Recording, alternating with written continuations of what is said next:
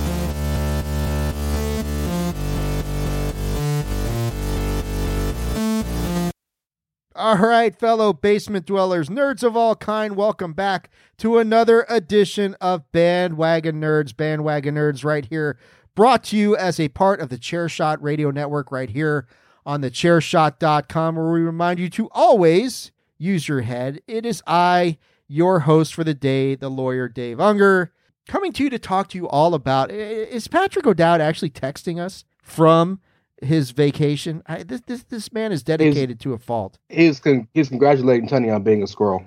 Oh well, there you go. That that that does count for something. I mean, you know, we ran a poll. PC Tunney has been confirmed to be a Skrull by the 27 loyal listeners of Bandwagon Nerds.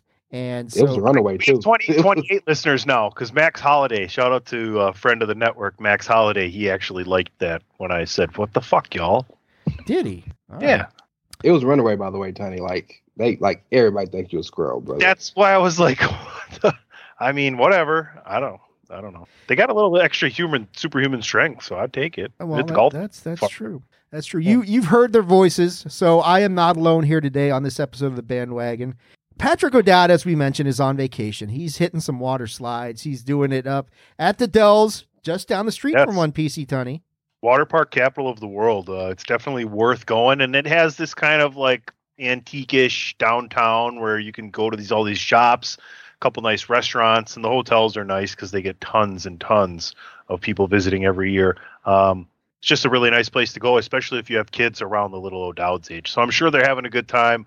Uh, it seems like the weather's really nice for them. It's in the mid 80s out there right now and sunny, so no better time than to jump right down that water slide or get in the wave pool and uh, just have a good time. Noah's Ark is probably the best one out there. It's really nice.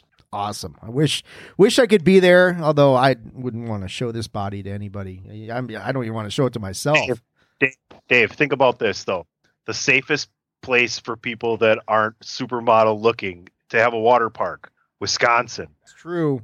Like if you if you are super in shape, you're probably one of the ten percent of the people that are at the entire water you park. Know what? Trust me. God, this Dad is this is this is why this is why he is he is the anchor of chairshot.com and Mr. Nipples because he just makes so much sense. But if we're talking bodies, oh, stick, stick around. if we're talking bodies, we've got to talk about the body here on the chairshot.com, the one and only, the total package, the Reverend Rey Cash. Say it. Say it, Say Rey. It. Do it. I'm I'm you want to say it now or do you want me to say it in like actual context? You yes, know what? We'll both, save it for both, yeah, both. Both. Both, Rick. Out the uh, the total pack. yeah. Fuck you, Barry White. That is the most seductive voice yeah, that there I, is. I feel like the real life Simpsons meme come to life with everybody in the class looking at Bart. Say the thing. Say the thing. Okay. Cowabunga, dude. Fantastic. That was perfectly done. Rey Cashington, the Reverend here. How are you doing, Rey, man? How's it going? Welcome back to hey, the man. bandwagon. Thank you. Yeah, it's good to be home. It's uh yeah, doing good, man. Doing good. Mr. Boys. missed the show.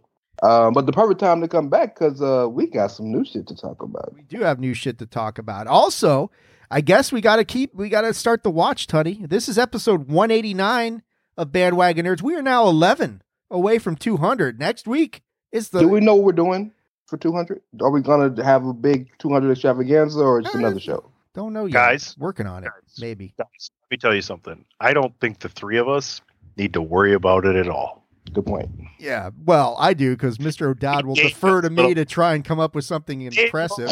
Well, I think Patrick will have a pretty good idea of what he wants to do. I'll run it past Dave. Dave will work with him on it, and that'll probably be about you know, like for a hundred, I know, like I got because I've been listening back to those episodes. I got a guest, and and then we did uh, Omar Spahi, you know, for episode one hundred. I wouldn't mind reconnecting with him, see what's going on.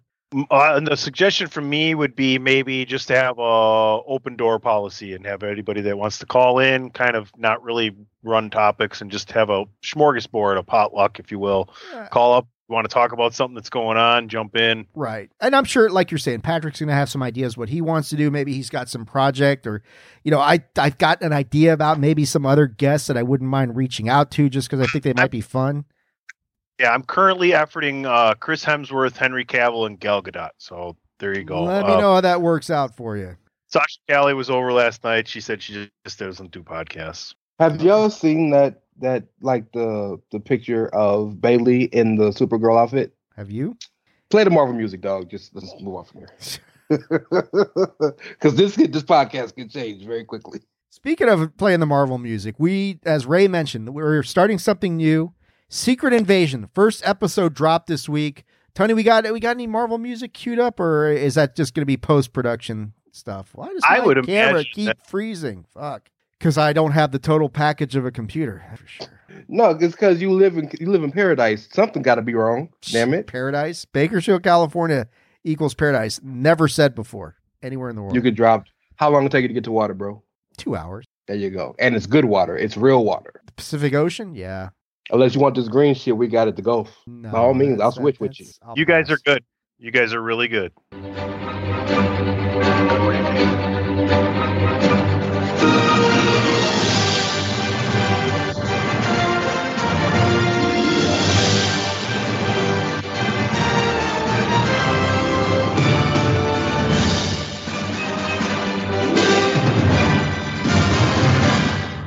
All right. Secret Invasion episode one. Uh, again, reminder for all you kiddies out there listening. Patrick says it all the time. I will reiterate that this the Bandwagon Nerds is not a spoiler free podcast. So if you have not watched episode one of Secret Invasion and you don't want the shit spoiled, then please turn this off for probably the next 15, 20 minutes and come back after you hear the commercial and you should be good to go. Now, that being said, uh, episode one, Secret Invasion, man, they, they didn't waste any time with a, a, a big kind of surprise uh, as we went along.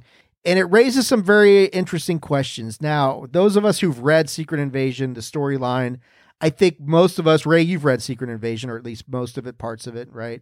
Tony, I don't know. Did you ever read the Secret Invasion story arc? No. Okay. Um, I didn't read Dark Reign though. I've never read that. no, and I don't think this is going to tar- touch on Dark Reign, but I uh, mean, you know, maybe coming, but but Secret Invasion in general, certainly this will not have the in six episodes the far-reaching scope of the comics. I don't, I don't think that's going to happen. But at the same time, we got into some stuff like right right away that just kind of like makes you stop and think.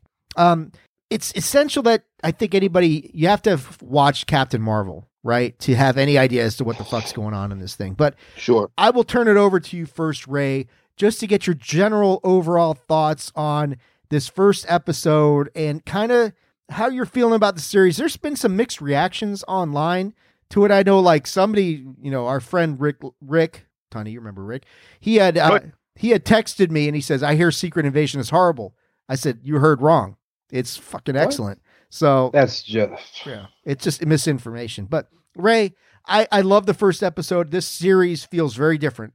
Patrick and I have been I you know DMing each other back and forth about several aspects of this, which I will touch on some of that as we go along. But I want to turn over to you, Rey. Overall, general impressions before we dig deeper into this episode. Well, first and foremost, I'm a much even though my fandom was built around the X Men, I'm a much bigger fan of the street level stuff than the cosmic stuff. So it's fun and it's it's it's exciting for me to see something that is a bit more grounded from Marvel. Um, you know, not too dissimilar from um, Falcon. I mean, Captain uh, Captain America: The Winter Soldier, right? It's it's this is very much a spy thriller mixed in with the cosmic aspect of the Skrulls, and so that is exciting. Two, to be the essentially respected Downey, the OG of the MCU, we finally get a chance to really delve into Nick Fury. And Sam Jackson, if you watch the first episode, is acting his ass off, right? So that's cool too. I'm really excited about that. But I had some trepidation going into the show because I was excited for what it could be, but I hate Secret Invasion as a, as a concept. I hate it because it basically no it nullifies everything we've seen. And to some people, that's excited, exciting. And in the world of comics, that's very, very exciting because in two weeks, in two months, in two years, you could just reboot everything and nothing ever happened, nothing ever mattered. Look at Rebirth. That it was a race with like one six one six comic run, right? All that stuff. So anyway, the idea of the possibility that some people, because for this to really work, there has there has to have been some legitimate heroes or people of prominence who were never real they were gone a long time ago and been Skrulls for years. Especially now knowing that the Skrulls have the ability to take memories, because that was the one caveat. They couldn't take memories. That's how you could tell the difference. Now that they figured that out, that's terrifying, right? So the the very beginning of the show was both intriguing as hell and damning to me because Ross was the perfect guy to kind of play off of, right? Because he's important, but he's not important. He's in the loop, but he's out. Not if he was gone, didn't matter. But also, I think to me, it's very clear that that was not the real Everett Ross, and the real Everett Ross has been here around, and that was somebody pretending to be Ross for the purposes of using his knowledge, right? Because I I I I truly believe, unless I'm wrong, and we'll see in the next few episodes and next few movies, that Everett the Everett Ross we know that we've seen the entire MCU going back to Civil War, Black Panther, and then Black Panther Two is actually him, and he's in Wakanda somewhere chilling and this was a dude just trying to pretend to be him to get some state secret. However, that's good, but it also could be bad because I think that'll show if you're gonna commit, dog, you gotta commit, right? You know what I'm saying? If you're gonna commit, you can't do this. Oh well, yeah, he's there, just nobody knows he's in Wakanda because nobody knows Ross is in Wakanda because he's supposed to be in jail. They broke him out, right? So it could work if you're gonna commit, go all the way. And so that's where I'm at with it. Also, Ben Mendelsohn is killing it right now as Talos. Um, it's cool to see Sam Jackson. I don't think he has a real limp. I don't think he really is old and decrepit. I think he's playing everybody to kind of be unassuming. And you saw how he was able to uh, kind of get under Olivia Colman's purview and figure shit out. I think he's just playing the old, I'm the old spy who don't know no better. Um, and we'll get to the end here in a minute, I know, but I just wanted to kind of set that scene at first. Tony, go ahead, man. So let me get this right. As someone who's not so familiar with the story, like I know about the story, but haven't read it, just kind of from what you guys have talked about and a little bit I've dove into it. Watching this first episode, really enjoyed it. Like you said, it's it's it's an action series, just like uh, Falcon and the Winter Soldier. You know, uh, Falcon becoming Cap. So the Skrull thing, yes, can they just by seeing someone be able to take their form? Yes. Right? But they need the ship and the the you know pods, the pods. Doing, yeah. yeah, pods if you want to call them to get the memory. Okay. That that to me is interesting because that leads that leaves us a lot more bases open, right? Mm-hmm. Because there's a whole bunch more different things. Is that uh from the comics that that that happened as well or we've never had the mind thing before? Never had the mind thing Okay, so that is just going to be wrong, tell a different I don't story. Know. And I, case. I wish, yeah, Patrick. I'm sure. I, I'm sure Patrick's probably read Secret Invasion. I, I feel like they've had ability to get memories because some of the Skrulls okay. in Secret Invasion were so ingrained and in tune with their doppelganger because, that because Gravik is obviously you know impersonating uh, uh, Nick Fury at the end when whatever we'll talk about the end shortly here, but I, I just I don't know. The opening where Ross kills Prescott is freaking amazing, and Prescott has the perfect voice to just be telling the story for everybody off screen, and then you get to oh they're in they're in this place together. So the opening was really, really, really, really good. I, I can't wait to watch this, and not The Witcher. Oh, also, real quick, also real quick, I, there's one line at the beginning that sets the scene for the whole show. Is when when Talos reveals himself as Talos, right? Oh yeah and she says, "Is he one of yours?" And he says, "No, he's one of them." That's big because that's such letting you know from the jump that Good there man. are two groups of Skrulls. Great point, Rey. I'm I'm texting Patrick right now to find out the answer to this question. I'm going to use my own Google, which is Patrick O'Dowd. I, but I don't I don't think so. I just they think they'd been in there so long, but like they didn't know about Hawkeye's history with his family. They didn't know about Downey's history as an alcoholic. They just lived the life that they had been, so they took it over, right? I was firmly informed. I thought that uh, from you guys, and maybe that's where we don't know if possibly it happened before, but that they never could take memories; they could just take form. Yeah, that's new to me. Right. So I, I, I threw that out there to Patrick. He's in between water slides. I'm sure he'll answer. I like because that means you actually have to take physically take these people to get their memory and stick them up there. So if you talk about like Ross and things of that nature, maybe that's just someone that didn't know because he didn't answer the question when they were up in the thing. He's like, you know about the, you know about this, that, and the other, and he's like, no, I tell me, you know, that seems a very like non-memory having Skrull. I guess we're gonna have to differentiate between the two now, right? Uh, well, that's, yeah, even, that's an even better point. You certainly got factions within the Skrulls. You know, you've got the ones who are hell bent. Oh, you got NWO Wolfpack. Yeah, exactly. Yeah. Exactly. You got Skrulls hell bent on world domination. the Crips racing on all the sides on. And at the end of this episode, I'm not really sure where G'iah on whose side she is at the whole. Well, we know we know what side she was at the beginning. we do. Damn sure know that conflicted as fuck. She blames her father for her mother and the fact that her father came along and told her that, you know, you had a big hand in that, kind of, or that you're aligning with that side. I think, you know, she set them up. Also, also and I, I know we keep stopping you, Dave. I'm so sorry. I can't help but think that uh, that so much of this people blame Carol because Carol never found them their homeworld yet. So they've been languishing here for 30 years. I blame Carol too. Carol Suzanne Jan uh, Suzanne Jane. Um, like sure. Pat, Pat posed a question. It's interesting, and you talked about Everett Ross, Rey, and it's like a big question is how long and to what extent is that Skrull version of him been involved? Because if the Skrull version of him somehow did get into Wakanda, I mean, you would think the Wakandans would have the technology to figure that out, but um, Wakandan technology in the hands of Skrulls, not a very sobering thought. Then how would he get out? They did give us the oh. caveat, though, of a Skrull taking uh, someone's form. The longer they have it, the less easy it is for anyone else to recognize that they're not who they took over. Good point.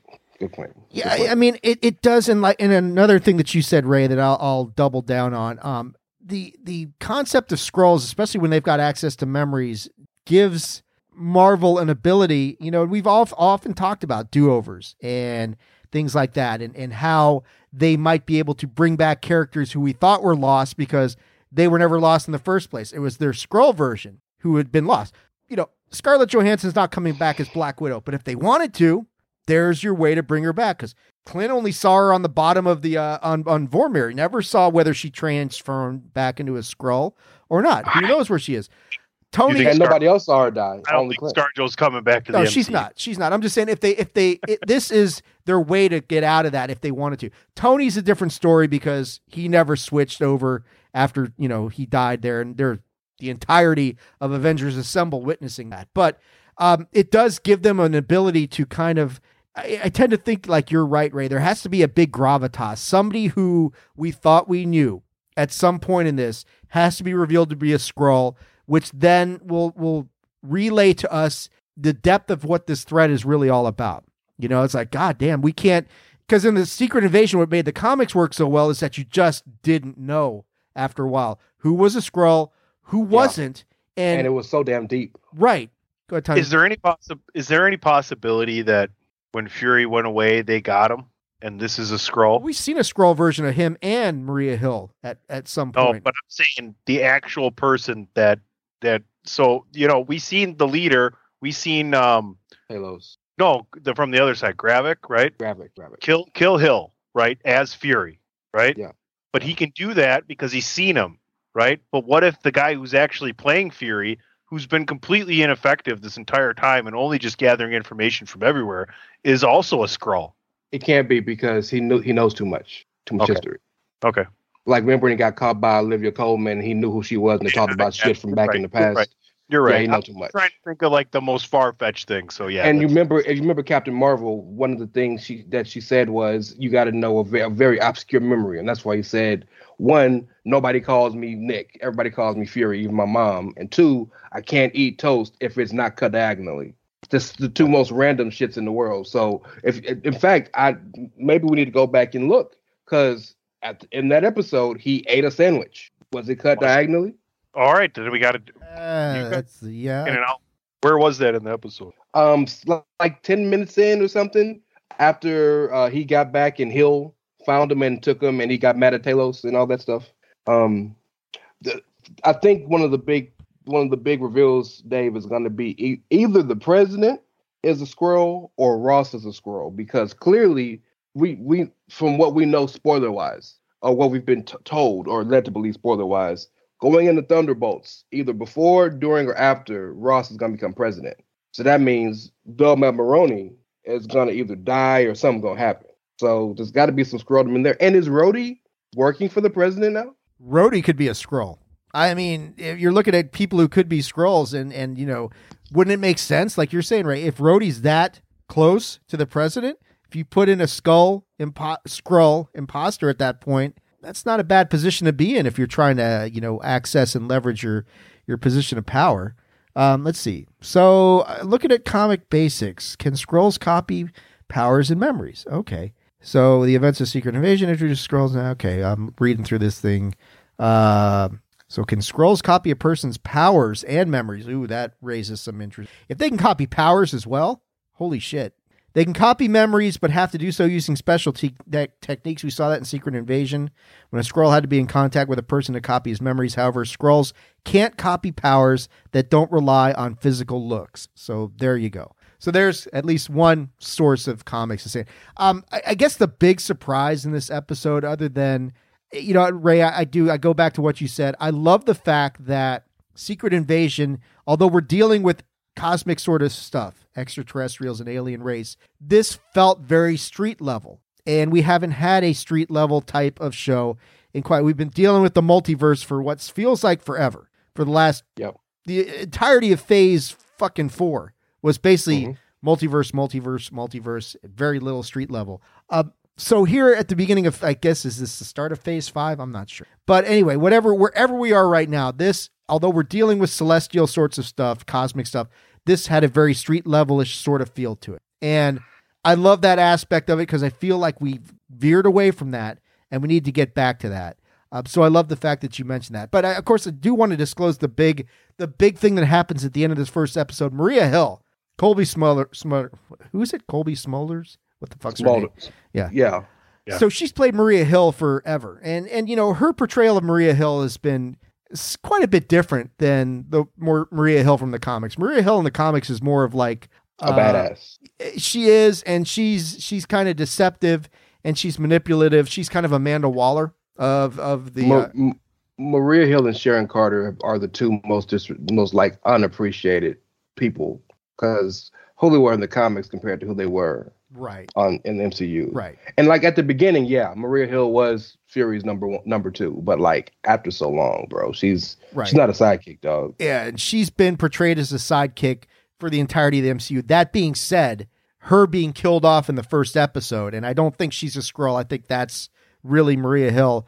Uh, catch you guys by surprise. I, I mean, I didn't see that one coming right off the bat. I was like, "What the fuck, Tony? Yeah, uh, yeah. There goes Robin Scherbatsky. I mean, no, How I Met Your Mother. Okay. Anyway, um, oh, okay, gotcha, gotcha, gotcha, gotcha. Didn't, didn't yeah, didn't see that one coming at all. Um, but you know what? That get, listen, that's gonna get the people that weren't gonna watch this to maybe go, oh, okay, let's check this out. Rey, well, just like the just like the snap, somebody important had to die for this first episode to give it the gravity, right? I think you we, you never realize stuff when you're watching it at first, but if you go back, you can see hints one of the first hints for me was when they were playing chess and they said, We always tell the truth when we're playing chess. And she was like, I don't think you're up for this. And then the big actual thing they had to do, Fury was the guy in charge looking, and he got distracted. And so, like, you know, it, it, it was it was That right there for us. That could have been a Skrull if you think about it. Well, they got I mean, Hill. They got Hill. They got her memory. They got that. They asked those questions. I mean, that's that's Well, like pretty then pretty. would like- Gravik kill her? Yeah, but dude, so they sacrifice the Skrull. I mean, they, they're they're not Well- sacrificing their own to get ahead in the game here. You're really fucking with Fury now that Hill's gone.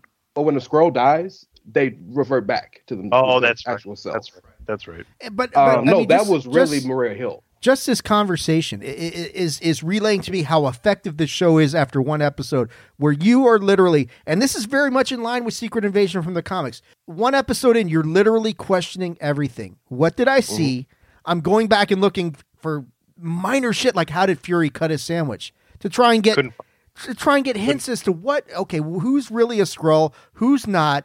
That is the beauty of what this series is all about after one episode. You don't know really who you can trust. I'm not sure is do is what i understand the actually what i'm understanding or am i being played? And i had a lot of doubts that secret invasion as a series could pull that off and i know we've got five episodes to go but after one episode i would say well done, guys. I mean, you you threw a surprise out there that we didn't see coming. They're going to keep that going, obviously. Nick Fury, I love Nick. I love Samuel L. Jackson. Samuel L. Jackson, seventy four fucking years old, guys. I mean, that's Yes, shocking to me. And there's p- aspects of his portrayal of Nick Fury that felt more like Jules from Pulp Fiction than Nick Fury from the Avengers, and I love that stuff. I'm like, yeah, this this feels familiar. Um, so yeah, I think after one episode, I'm all in on this thing. I can't wait to see where they go with this. Um, I can't wait to see where they end up and how this ties into the MCU, the bigger MCU, because you know we're going in that direction. I, I I'm really curious to see just in the interim what was the purpose of bringing in MI6. Why is this being? Well, they explain why it's in Russia because um, of all of the Russia has so much um, power plants, nuclear activity, and it doesn't bother the Skrulls, so they could. You notice they created their own back their own little home right there, right? Stuff like that. But little things like that. Chernobyl's lovely this time of year. apparently if you if you're a Skrull apparently um but no the olivia colman ad she's well number one she's an oscar winner she's too big of a person to be brought here just to be like hey she showed up she's gone. Like so I'm curious where we go with this what, where we go with the mi6 thing. The roadie thing is really big to me because i'm really trying to figure out why he's even involved in any of this shit right? I'm i'm really curious i'm just like you i'm i'm curious to see where this goes but um another one other thing um you know this whole thing starts because Talos' wife Soren gets killed by the Bad Skrulls, and the whole early portion of the episode is Fury and Talos fighting each other because Talos is convinced I need to do it myself, and Fury's trying to help, and they fight the dude in the little art place, and Talos is getting his ass whooped, and Fury's like, "Can I help now?" And he finally kills the dude, and Talos is like, "Should have let me have it."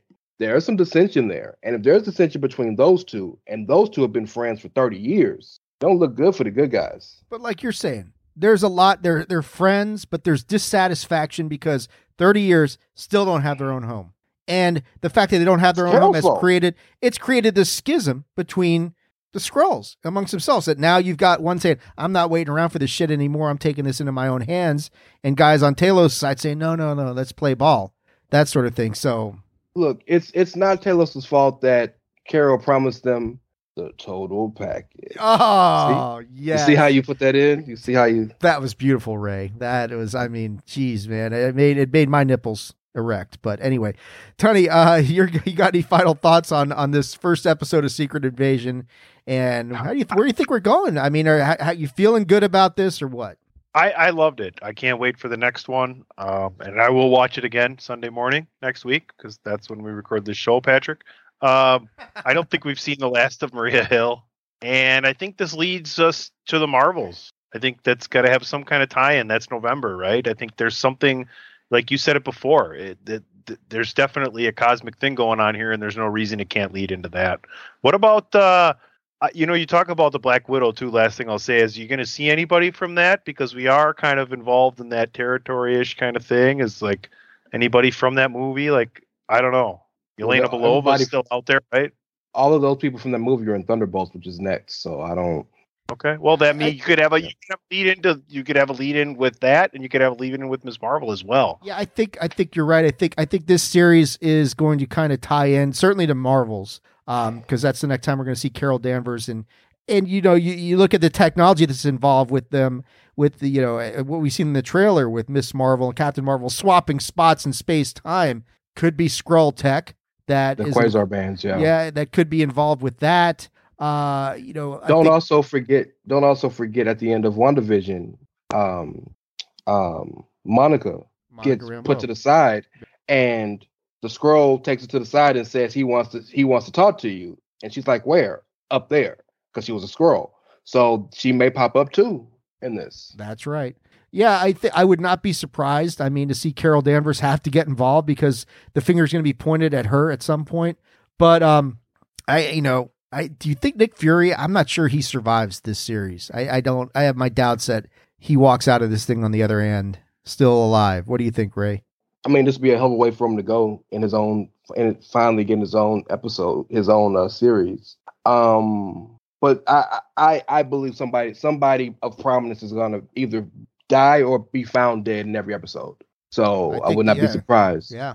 How do you make it as impactful as possible? Have some big, Also, I- big watershed moment at the end of every episode. Episode. Also, the next episode, clearly Fury and Talos gotta gotta meet with the government because they just did a, a quote unquote governmental op in Russia, and thousands, people, and hundreds of people died because they couldn't stop the bombs. So they're, they're gonna have to they're gonna have to meet somebody. So Got smart bombs gonna going be off in interesting. Moscow. So I mean, yeah, somebody's got to answer to that shit. For every character that didn't die in Guardians Three, there will be one sacrificed here in Secret Invasion. Ba- were- balancing the we had the we had the wrong We, property. yeah, we got to start Deadpool and streaming shows, motherfuckers. That's right. Well, guys, I think that's going to bring us to an end on our discussion for s- episode one, Secret Invasion. Tremendous episode. This series looks like it'll be very, very, it feels very different. They're approaching things very different. This spy thriller sort of thing mixed in with like extraterrestrial, celestial superhero stuff. I, I, I, skeptical they could pull it off, but after one episode, I would say it looks like they're on the right track. So we're going to take our first commercial break. Tony, let people know where can they get their hands on that sweet chair shot merch. And then when we come back, we're going to talk some trailer park. But go ahead, Tony. Where can people get their hands on this cool chair shot stuff? I would head on over to prowrestlingtees.com forward slash the chair shot. Check it out. I'm sure coming up 4th of July weekend, there's a promo code to be had. You can get some percentage off, usually 20, 25%. Get it in soft style. Spend that extra couple bucks. Make sure your nipples are satisfied when they're covered. Get them covered. ProWrestlingTees.com forward slash the chair shot. Don't forget about the chairshot.com. Always use your head.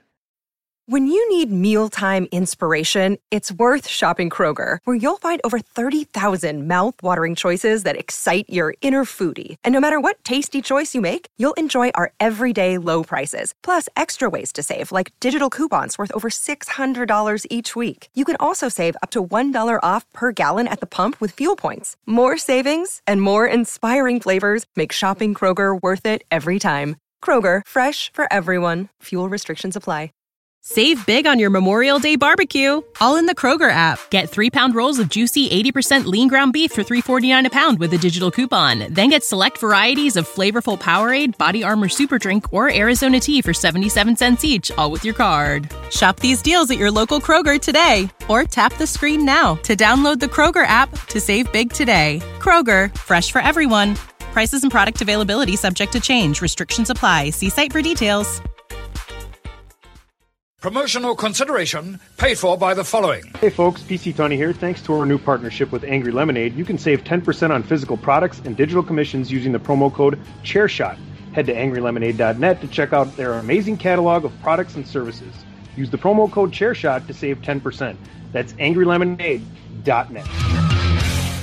All right, guys, we are back after that fun little interlude with Mr. PC Tunney telling you how you can keep your nipples satisfied or something like that. Is that is that what we're calling it? nipple satisfaction. Yeah, 100% guaranteed. oh man. So we are going to venture at this point into the trailer park because, you know, we got we got a few things to talk about. Not many trailers this week. Kind of a slow week for trailers actually, but that's that's kind of all right. I I, I don't have a problem with a slow trailer week. Do you, Tony? I don't. Uh, we got a few uh, ones. We got a few to discuss here, so that's not yeah, so bad. Rey Rey Rey's cool with uh, just a few trailers to talk about. The uh, well, oh, hold on, we got to get some banjos here. Do do we? Do, are you guys warming up, or, or are we going to stay away from that? We don't want. Uh, I think we. Yeah, yeah you know, know, what? We Patrick's at like Rey's, Rey's picking hand is a little sore. Patrick's at a water park, so if he throws his phone, unless it's waterproof, it might yeah. be a bad idea. Uh-huh. Yeah, you know, you know, maybe let's not do that. Might jump off the stanchion that leads up to the super high, you know, water slide because he has to listen to us play the banjos. So we won't do that. but we will get the real banjos going right about now. Yeah.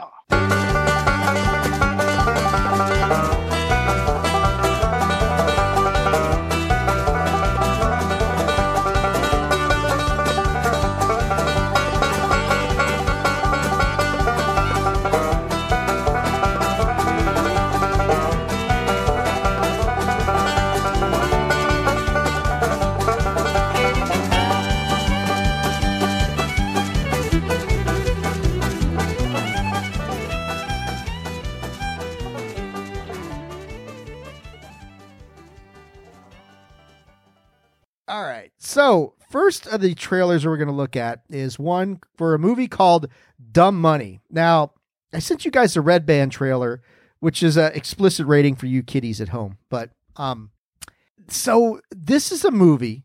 I'm not sure when it's coming out, sometime coming soon to theaters. This is apparently a movie about the GameStop stock, whatever the hell happened when a bunch of these guys gamed the stock market and basically as a fuck you to the stock market elevated the price of the GameStop stock so massively that it turned normal people into millionaires and nearly bankrupt the stock market at the same time based off of GameStop stock.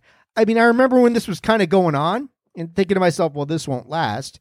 And it didn't. But it's still kind of fascinating to me looking at this trailer and thinking, all right, I kind of want to see what this movie is about and how these guys pull out because you heard a lot of rumors when this was going on. I remember when this was happening, you heard about rumors how they're doing it, bots and stuff like that, and, and how they were going, uh, you know, how they were going about it. So I, I don't know, Tony, what do you think of this thing? I mean, is this a movie that kind of interests you, or, or how do you feel about this? There's a really good documentary on this, and I think it was on Prime. I'm not really sure. That came out shortly after this all happened, and basically the story of it is these hedge funds are are short selling or short buying, whatever it's called. I'm not sure. Whereas they they buy something for someone, but they don't, and they anticipate the loss, and they make the money off of the loss because they can buy it back for less. Uh, but when it goes up, then they lose. So if you watch the trailer and see you know, Joe Schmo, who's pushing this on his YouTube channel and gets viral and people start doing it with him, makes like $11 million in three days. Whereas um, Seth Rogen, who's playing a hedge fund billionaire, I'm not sure which which one he's playing, but his wife asks him the same question at the same time: How much did you lose instead of how much did we make? And it's like a billion dollars. Yesterday, a billion dollars. So this is what happens when you think you know what's going to happen and you try and beat it on the backside. It's kind of like craps when you play the don't pass, and people don't like that, right? When they're not out very, there, to, you're not very popular at the table. No, you're not. And I do it to my buddy the general all the time when we go out to Vegas because everybody hits and he doesn't make money, and I'm the only one who makes money on him. but it, it's a really interesting story. Go watch the documentary, and I think it'll make you want to watch the movie even more. Now you it looks good. Dan- anything with Paul Dano, I'm in after him playing uh, Riddler. Yes, uh, I can't wait for the next Batman. The Batman. Yeah, I mean, you. It, it's a. I love the Vegas example you just did because yeah, unless the table's running hot, and you know when a table's running hot, then playing don't pass is the smart move, even though you get booed off the table. But yeah. I mean, dude starts hitting every even the hard way. You better start time stacking to. Time, time to switch switch yeah. things up pretty damn quick. Okay, we got a heater going. Uh, but yeah, I, I think you know it's it's an interesting dichotomy that you see the the kind of the the hobbyist hedge funder almost versus the Wall Street professional and how these guys flip the script. uh, to the detriment of Wall Street and how Wall Street responded pretty forcefully. Rey, did you watch this uh, trailer and and what do you think about this thing? So I love it. I'm so excited to see this. First and foremost, a couple of things I want to touch on quickly. First off, let me say this. Paul Dano, Pete Davidson, America Ferrera, Nick Offerman, Anthony Ramos, Sebastian Stan, Shailene Woodley, Seth Rogen. Oh my God, what a cast. Preach, preach, preach. Preach Number Rev, one. preach, preach Rev. Okay. Wait, Amen. are you saying that that cast is the Bro, you- total you- package? You can get an amen. package. You can get an amen, Rev. Hallelujah. Um, secondly, the the story, this anytime you have people love underdogs, America loves underdogs, right?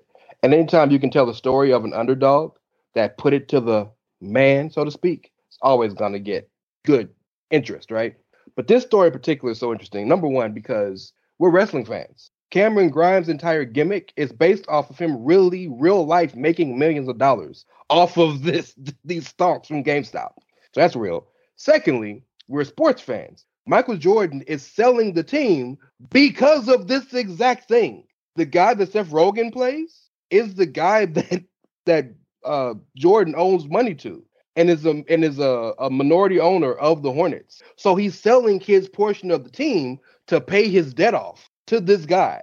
So like there are so many integrations of this in regular culture that we don't even know about because you know I don't play the stock market. I'm a broke dude in, in Houston, right? I don't know if Tony plays it. Dave definitely plays it because he's a lawyer. But nonetheless, like, so we don't think about this stuff, but uh, to get a chance to see it and to see how easy it is. Like, there's a part of the movie, Tony touched on it, where Shailene Woodley's looking back at Paul Dano, like, how much money we made today? Five million. How much money we made last week? Four million. We're really rich. Honey, we're we're really fucking rich. yes, it looks. I don't even know who who filmed it. I don't know who directed it. I don't know what studio it is. It, just know the trailer looks dope as hell. They got me. and, and it's topical, and we just lived through it. It's not. This is like what a year ago, Yeah, year and a we half We don't do them this quick. yeah, the- that they got this with this kind of cast, like you're saying, Rey. The total package of casting, a movie that's this recent. You know, recency bias. We all talk about it. This is going to do really well. I think this is going to do in- really well because everybody remembers. It's like this just happened. And in particular, man, Anthony Ramos, Pete Davidson, and Seth Rogen been busy as hell these past year and a half. So Yeah. like, you had to slide them in here. You forgot to uh, mention Nick Offerman as well from from um, uh, Parks and Rec, but uh, Craig Gillespie is directing. Craig Gillespie. All right. Yeah, that one looks really good. I'm I'm genuinely excited to see what we get out of that movie. Uh, the next trailer is one I shared, and I likened it to Wonder Woman meets Mission Impossible. It's a movie called Heart of Stone coming out on Netflix August 11th, 2023. Uh, it, it's kind of difficult to figure out exactly what's going on, but in general, it looks like there's this artifact they call the Heart of Stone, which seems to be very electromagnetic pulsish in its application. It can drop planes from the sky, it can disable security systems. It, it looks like, you know, Indiana Jones and the Dial of Destiny a week early in the same sort of artifact. Uh, and Gal Gadot, who, you know, is is the main protagonist in this thing. She's like the Ethan Hunt of this whole thing. she go ahead, Tony. What what's up? Dead ass. she would be a member of the team. Uh, anyhow, we're, we're not going to get into all that. But uh, what, uh, Rey? I'll turn it over to you first. What did you think of this trailer? I mean this this this is a little bit. I, I'm not as sold on this one as I am on Dumb Money, but this does look kind of fun as to whatever they're doing with this thing. So yeah, I, I think Wonder Woman meets Mission Impossible is a pretty apropos descriptor You want to know why I'm sold on it? because she's the total package. No, I'm sorry. No, Go ahead, Rey. no, but I mean, sure. No, because I can watch it from my I can watch on my ass at home. It's on Netflix. All right.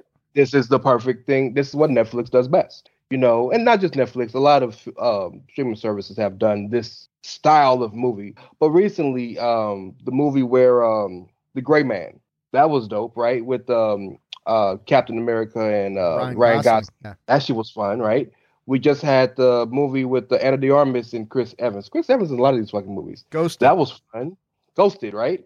The movie where uh, Charlize Theron couldn't die with the Chiwetel Ejiofor. and this is the same. This is the same people who did Oh. Old Guard ha- are doing this one. right. So these kind of movies are fun as long as I don't have to pay for it. What, Tony? Hi. What did you say? She, Said I. Huh? What?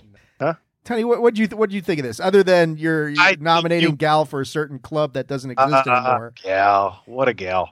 oh, sorry, I was thinking about her and Sasha Calle. Anyway, um, I yeah, you said it right away. To be honest with you, my opi- uh, Mission Impossible meets. That's exactly what I thought. Gal Gadot. Um, it's interesting that they have this, you know, whatever that shuts down technology and basically kind of deadlocks whatever's going on. Um, I won't watch it Ever in life? ever, ever, ever, ever. I'll probably watch it. I think I'll watch it at some Let's- point in time. Unless Gal comes over and she's like, "Hey, you want to, you know, have you ever seen this one?" And I'm like, "No," and she, she's like, "She's like, well, I'll, you know, do this, and while you watch it, and then I would watch it." You're gonna have a spare two hours, and you're gonna be tipsy but not yet drunk. And you're gonna be like, "Fuck it, I'll put it on." No, I finally watched Air the other day. That was really good. You just what, Tony? I I got locked out of my Prime, and I couldn't. I was just Fair I thought he was going to say, I got locked out of my house and my cats wouldn't let me in and I couldn't watch anything. dastardly felines. Fast. Um, you know, I think one thing about this movie is is we've seen Gal be involved. I mean, and you know, we you know we first saw her in Fast and Furious, and then of course she caught fire in Wonder Woman. But we saw her in Red Notice, and I think she, you know she. We're going to talk about Gal in a little bit in, in more detail as to the, her you know her key role that she's been in, but she's trying to I think maybe break out of that stigma a little bit. Although she's staying in the same sort of genre where breaking out of that stigma because yeah, like me and Tony are like this is Wonder Woman and Mission Impossible. She should have been the next Bond. There's an interesting thought. I, I'm I'm down with a woman, bro. But like, if it's not interest, we don't want it. You know, I and I didn't put this on the rundown, but Patrick will laugh when he hears this. But I did not realize that Henry Cavill had tested to be James Bond before Daniel Craig did, and apparently was really good. And wh- when he came in second to Daniel Craig, but I'm thinking like you're looking at. I mean, could he be the next Bond? I mean, would he? Would he he would be the want it. next Bond? I don't think he I don't wants think it he would want it. Yeah. In fact, you, the, your best bet is like Tony said, get a woman or get an unknown dude. Sasha, Sasha Calle.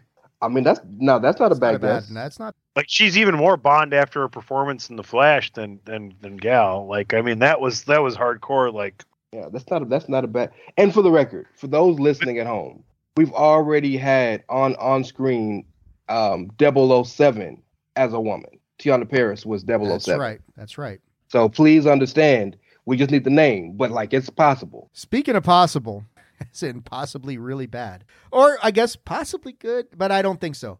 Uh, we got our first trailer. Yeah, Rey's like, no, I'm I'm with you, Rey, but we're gonna talk about it anyway. The first trailer for Kraven the Hunter, Sony's next venturing into the Spider Verse of a movie without Spider Man, coming out in October. Uh, look, and we're going to talk about you know problems with DC and and goodwill and building up goodwill and having faith in a product or a franchise in just a moment.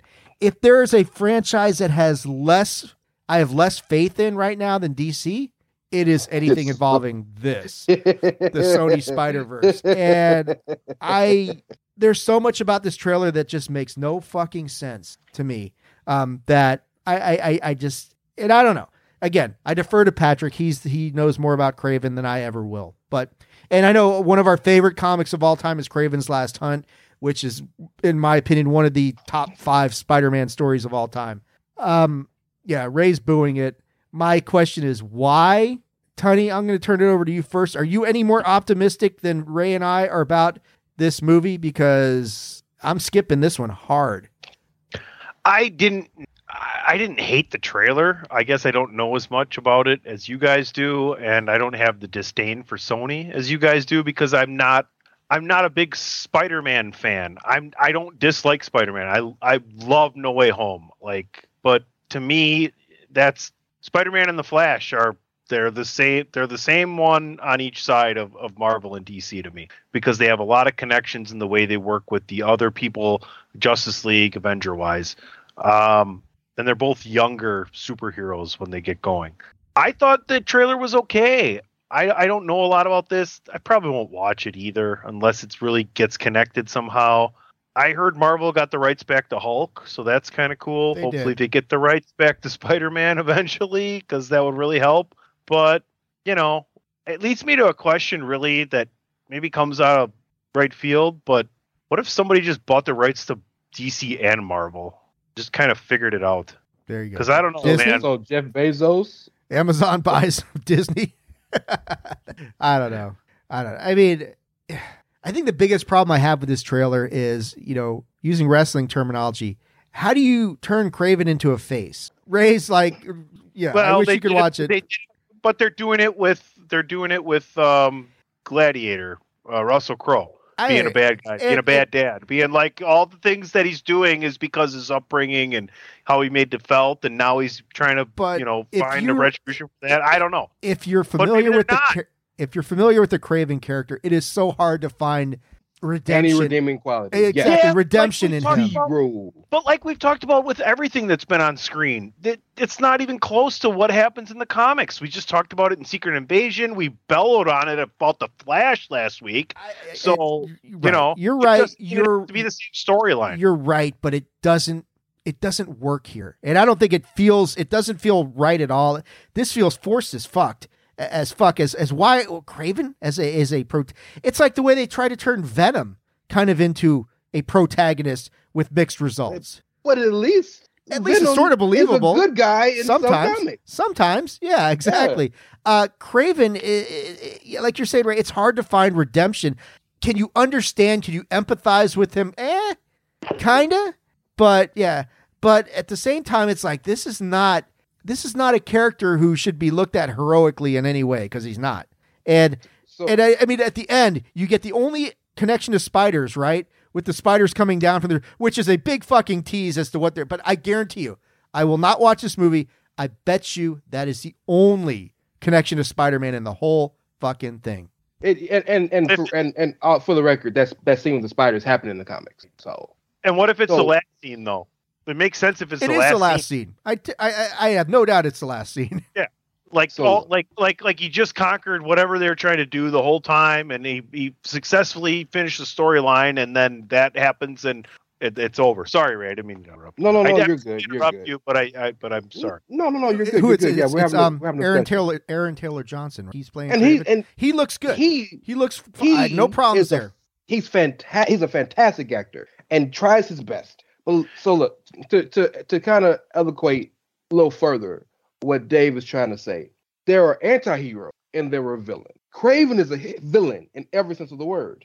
The Punisher is an anti-hero. The Punisher does bad things for good reasons. Nothing Kraven has ever done has been good. And now I don't know enough about his backstory to know if what they showed on the comic on the on the movie really happened, where he was like a wimp who was almost killed or not. But I could guarantee you this: there wasn't no genetically modified lion from the Rockstone Corporation that bit him and gave him powers, oh. right? And let's He not let's potion. not forget how they're trying to shoehorn fucking Rhino into this whole thing as well. Oh, we're gonna get there. Hold on to that. Hold on to that. We're gonna get to, we're gonna get to that. My God, we're gonna get to that. But like for those you don't know, Kraven is really just a superpowered human because he did what what basically what the Black Panther does. There's some type of potion he took that gave him a little bit extra, but basically it's him. It's just all him. This cock strong diesel dude. Aaron Taylor Johnson's too damn skinny. Number one. Number two, he didn't get bit by, like I said, the Rockstone Corporation didn't genetically alter a lion and give him the power of the. No, that didn't happen. He got that because he lived in the wild and basically was like Tarzan from Russia. You know what I'm saying? Right? Number three, number three, the entire reason he wants Spider-Man is because he's killed everything and he's bored. Nothing about Kraven is redeemable. So, like, to make him cool and redeem no. And I get the point what they're trying to do. They're trying to they're trying to do it backward. We're gonna introduce all the villains, and then they're gonna be Sinister Six, and then we bring in Miles or Tom Holland, whatever. Cool. Do what you want. You can't make movies about villains and expect for people to boo them. You can't do it. Like people love the Joker now, they always did, but but particularly more now because of Joaquin Phoenix. Harley Quinn can never be a villain anymore because y'all made her too popular, right? All this stuff, and then the Rhino is a Russian dude in a fucking suit. To make him have literal rhinoplasty, I know that's surgery, but I'm pardon. It's Use nose, the pun. nose job, Ray. Use work with the pun. Work with what I'm giving you. I got I, you. I know this. Yeah. Come on, dog. So now he's Crusher Krill now. Really, You, you, you, Rhino, yeah, Rhino like- and like- Rhino like- plasty? yeah, Rhino yeah, and Rhino. You got, you got it. That's- that's- We got to get one. We got to get one. I gotta get one. I'm glad someone got it. Yes, It wasn't me. it's It wasn't me. trash. It's a trash ass movie. It's a trash ass script. It's a trash ass concept with a trash ass company, except for the PlayStation. I love PlayStation. Trash There you go. all over. God. And look, and one more thing. I'm sorry. I'm still on my soapbox. I'm getting off. I am not that dude who has to have everything be literally what the comics are, but you got to have the spirit.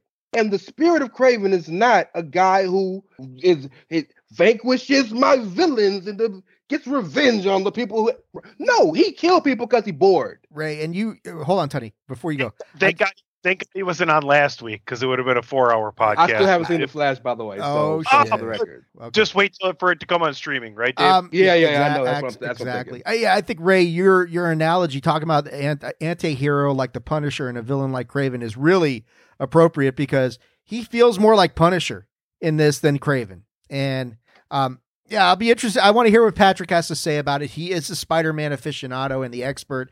I, I don't imagine he hasn't said anything in the private chat whether he likes this or not. He's been kind of quiet about it, which tells me that he thinks it's less than fine. but I don't know. want- he wants it to be good. One, We all want it wanna- be good. One more thing I want to say. If we're gonna build this world in Sony around the villains of Spider-Man and then bring him in as not the big bad, but the big good, essentially, right? And you want to make these villains redeemable in some form or fashion. Spider-Man has a ton of villains who don't want to be bad. Man Bat doesn't want to be bad, right? Uh, or uh, uh, whatever. Which Man Bat is um, um, DC. You know the Bat that you got right. But Mo- Mobius, Morbius doesn't want to be a bad dude, but he can't help it, right? Venom's Um, conflicted. Curt- Doc Ock. Curt Curt Connors hates the lizard, but can't control it. Use these guys. But you want to get the most reprehensible of all of them? Like Kraven is so depraved eh. that he killed Spider, thought he killed Spider Man, Right. and pretended to be the dude. That's right. That's right. what are we talking I, about? I mean, and I think you know you could tell a good Kraven story and and be true to who he is, and that would be feel that would feel genuine and more compelling. Like you're saying, people don't want to see movies about villains, but if they're done right, you know, yeah. Yeah, but but but saying, without you- without you- Spy, without Spider Man, it, it's really hard to pull this kind of stuff off. the, the, the problem is you're gonna make these villains and for, you got to make the movie happen you gotta have just in the just in the work in the forms of forming a plot the, the three or five arc structure you're gonna have to have some type of conflict right? So at some point the bad guys got to do something that makes you care about the bad guy. That's just the way scripts are made right? The way stories are told. You're making us care about these villains. So that let's say tom holland comes over or god bless someone that finally gets to play miles and miles got to fight the sinister six do we pull for miles or am i going to pull for Kraven because I, I pull for Kraven in this movie I, yeah, I, I'm gonna pull for Miles. I don't think Kraven's revenge tour against his daddy is gonna dissuade me from cheering for Miles, but be surprised not this time. I won't be because I'm not gonna watch it. But again again i cite you the most popular character of the past 20 years that's made in the past 20 years Joker. is harley quinn Well, yeah, that was made in the past 20 years that was made in the past 20 30 years It's it's harley She's manufactured. and harley and to this point she cannot be a villain anymore because she's so popular Yeah, no one will accept her as a villain. So, Tony, you got, i'm any, done i'm sorry got any final thoughts before we head to our second commercial break? And then, and another i'm just joking. No, you guys are on fire. Let's uh, you know, keep rolling. all right, we are going to take our second commercial break. Then we're going to talk some news around the nerdosphere. We got some things to talk about. Rey hasn't seen The Flash. He's among a lot of people who apparently have not seen this movie, and we're gonna we're gonna talk a little bit about that when we come back. You are listening to Bandwagon Nerds, a part of the Chairshot Radio Network, right here on the thechairshot.com.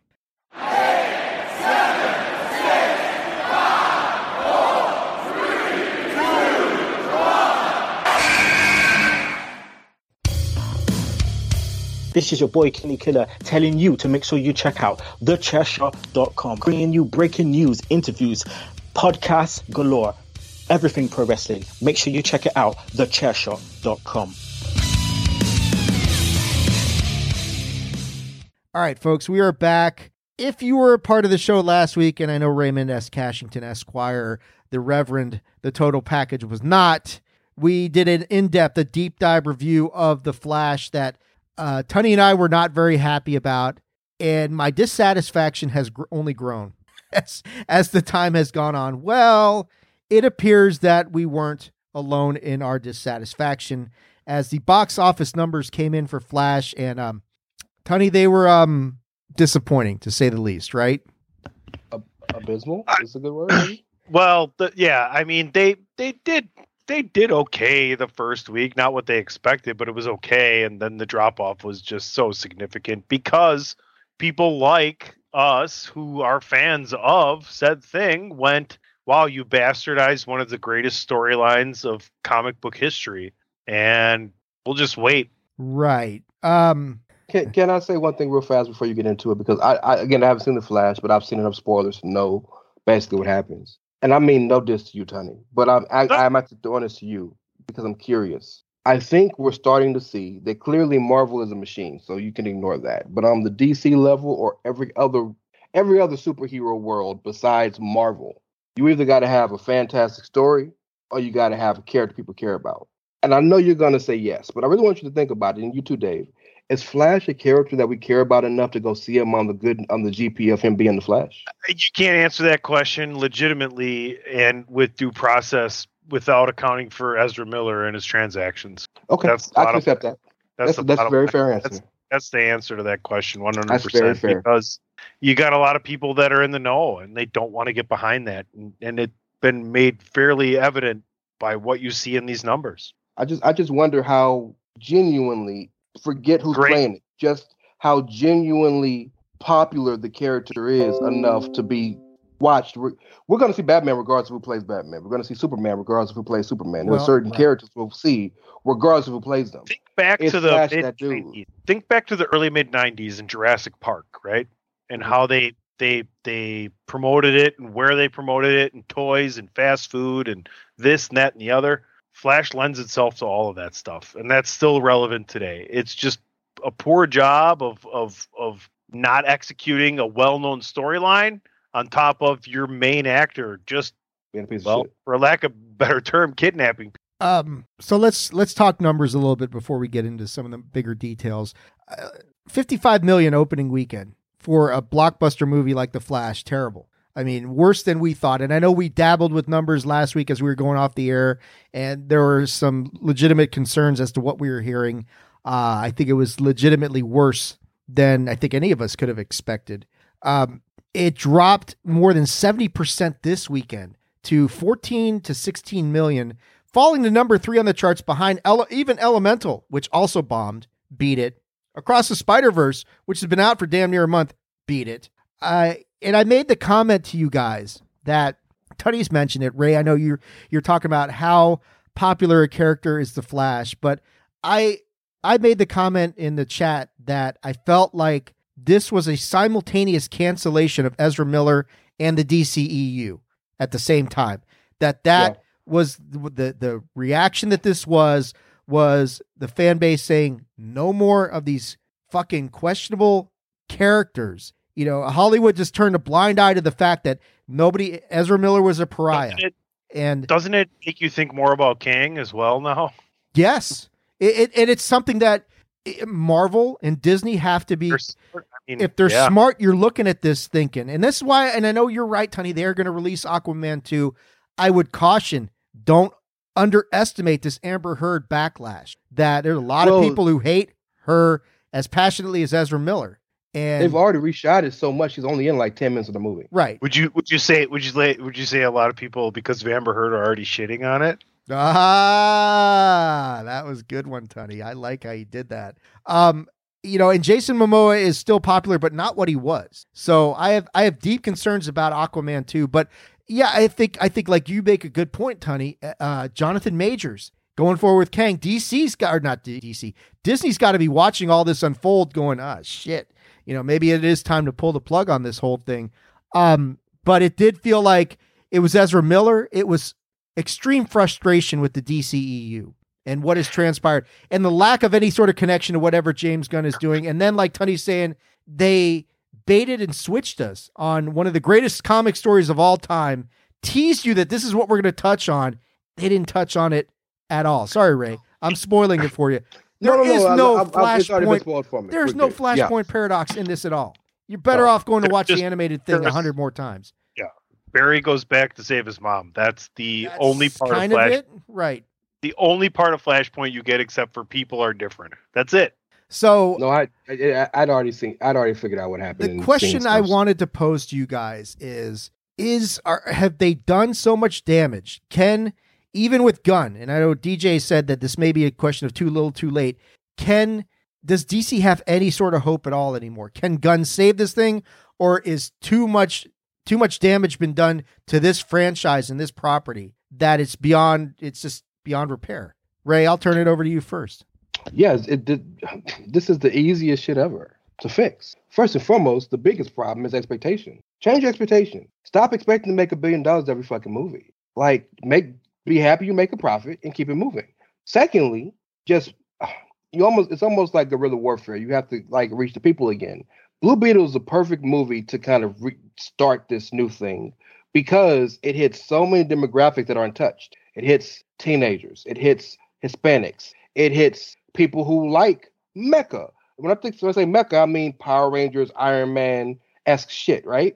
So it it it it hits so many of that, and they have framed it as a fun comedic style movie, right? I get that DC was known as the dark side, and yeah, it's a lot of stuff has to be dark because you know you live in Batman's world and Gotham is dark. I get that, but it's okay to have some fun, right? And Jaime Reyes is a, is a dude who got a, literally a fucking parasite on his back. Let the guy have some fun.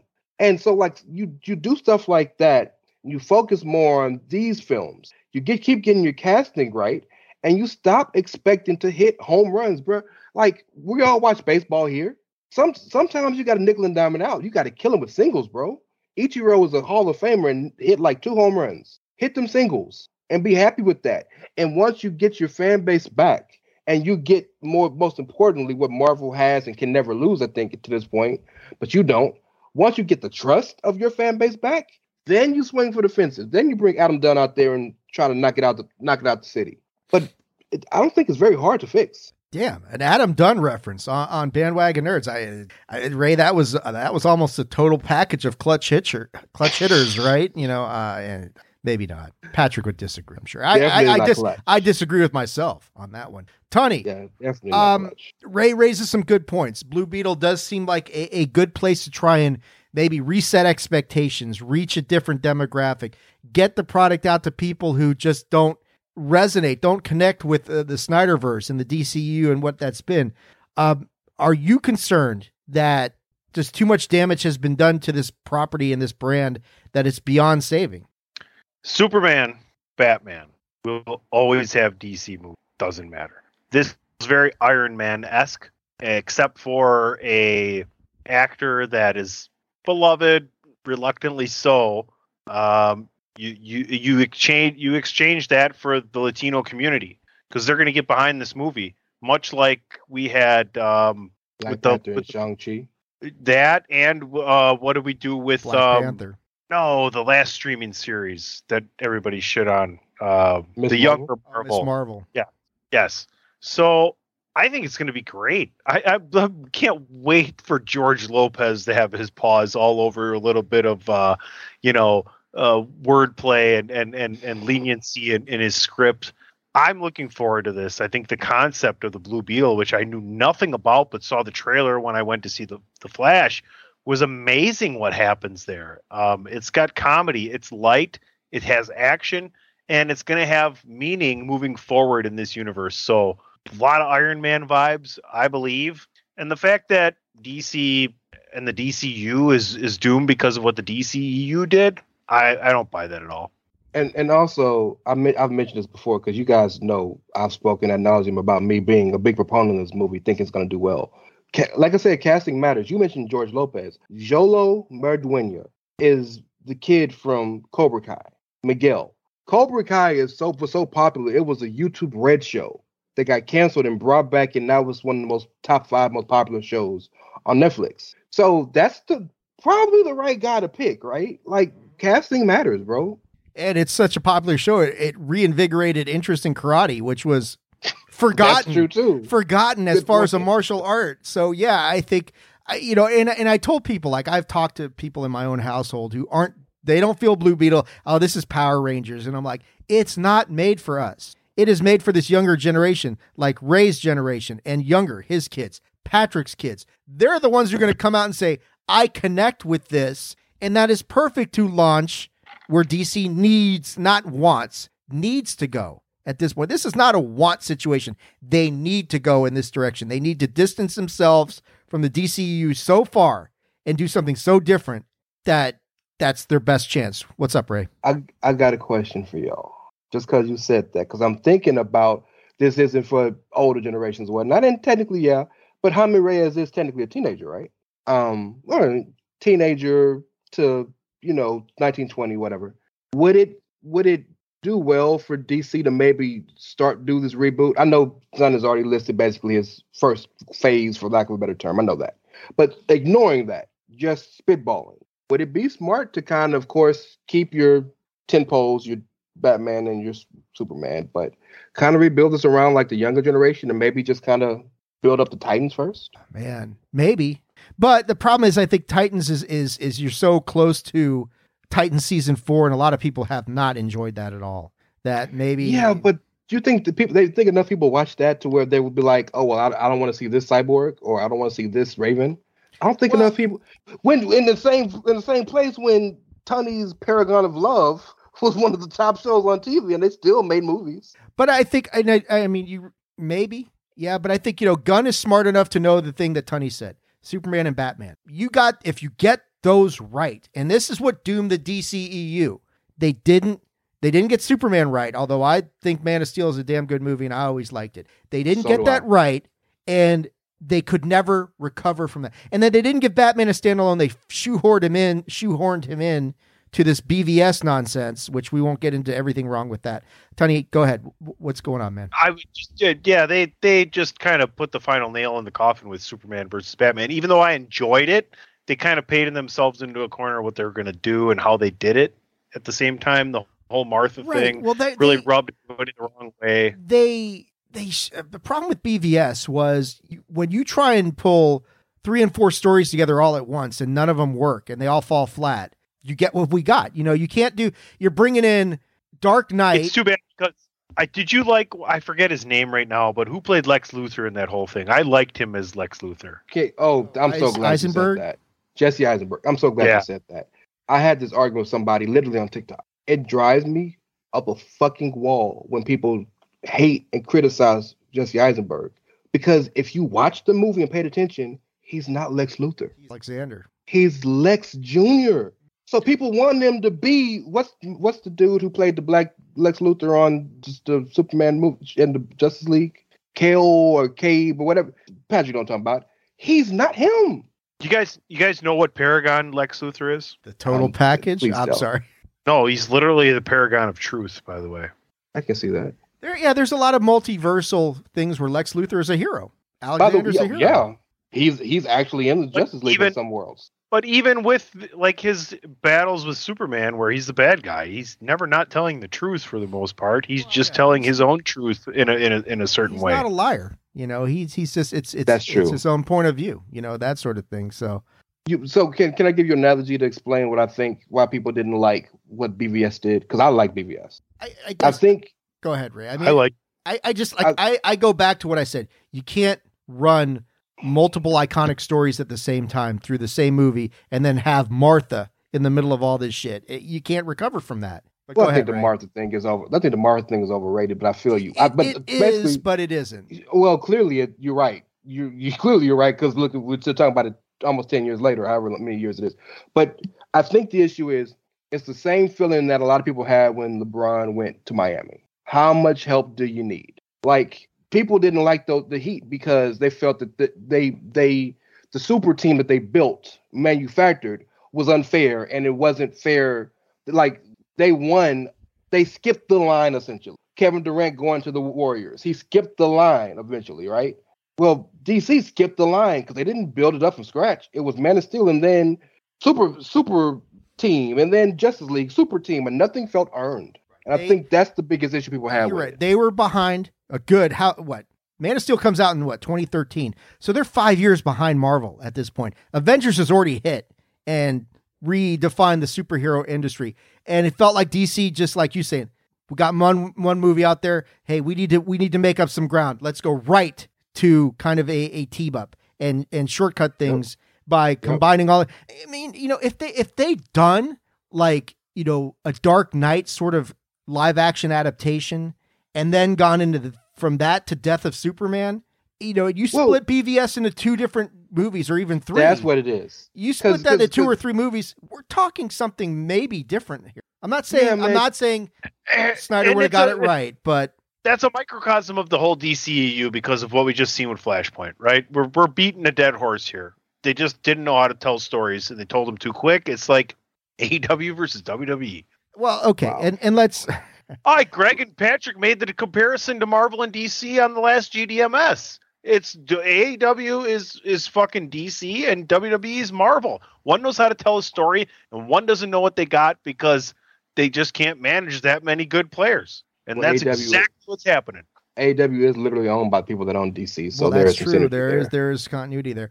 Um, let's talk about this though. Uh, you know, talk about out with the old, in with the new. Let's appeal to the new generation. Let's expunge everything that we possibly can from the Snyderverse. Now, in the midst of all that, there's now we thought Gal Gadot was done as Wonder Woman. She makes a comment at la- latest Tudum Conference that things are going on behind the scenes that I'll tell you about later on, fueling massive speculation that Gal Gadot may not be done as Wonder Woman. Now, if you're looking at the DCU moving forward and you look at the big three, Henry Cavill, we know they're not going to go with him as Superman. That's done. Batman, we don't even know which Batman we're talking about. Is Ben Affleck? Is it is it is Well, it Robert Pattinson? I don't know. Is it George Clooney? Oh God damn it, Rey. No. If if you're looking at if if Saving Christian Bale. yeah, if you're looking at the big three and transferring any one of them over to the DCU, Gal's the only one who makes any fucking sense, right? yeah, What's up, yeah. Tony? She, And, and Sasha. No, well, yeah, right, right. I mean, and, and her calling her a member of the DCEU feels disingenuous because Snyder had nothing to do with the Flash movie. It's just the the fallout of his bullshit. But Send off. It was a send off, so she's was. part of it. uh, turning to you guys, and Tony, I'll turn it over to you first. Could bringing Gal back as Wonder Woman? I mean, is that is that something that'd be smart for James Gunn to do, or should he find somebody completely new to fill the role of de- Wonder Woman? It depends on what they're trying to do with that character, right? Okay, I mean, you can you can like you said. uh, I think someone brought up her age and that she really age out of it, but she she could ish. I I I, I don't know. I, I I think like she could just be the fan service down the line, right? I don't know what kind of story. How important is she to the James Gunn DC? That's the thing. Where does she fit in? Done right, kind of holding it back a little and not going full out with it, and maybe five six years from now we get a, a Wonder Woman movie. Fine, but if we end up going with it instantaneously here after Blue Beetle, that might be a little rushed. Raymond, what do you think of? Uh, is Gal the one to keep the the holdover, or do you start completely fresh and get rid of that? here's the problem. First and foremost, none of the old cast should have been refreshed. The old, the old, everybody casted originally was even Ezra dumbass because he, they, sorry, are the perfect Barry Allen. It's just they are a piece of shit. I I know Tony, you're gonna disagree because you're in love with that white boy. Cool. Ezra's fantastic in the role. Um, but if you're gonna start over, you gotta start over, right? But the issue we have here is that while there's one MCU and while there's one Invincibleverse, Invincible verse, right? There's one Walking Dead verse. All these worlds is one verse. There's like three fucking DC verses because you got the universe that um, the OG J- Zack Snyder shit is in, right? You got the universe if you want to count the Arrowverse, sure, why not?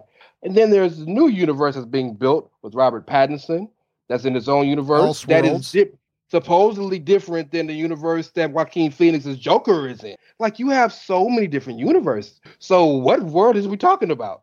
But if we're just on the la- just on the level, either keep them all or get rid of them all. But it it's it's not going to make any sense if you replace Batman, keep Superman, replace Flash, keep uh, Wonder Woman, re- replace Aquaman, keep Cyborg, replace that dude.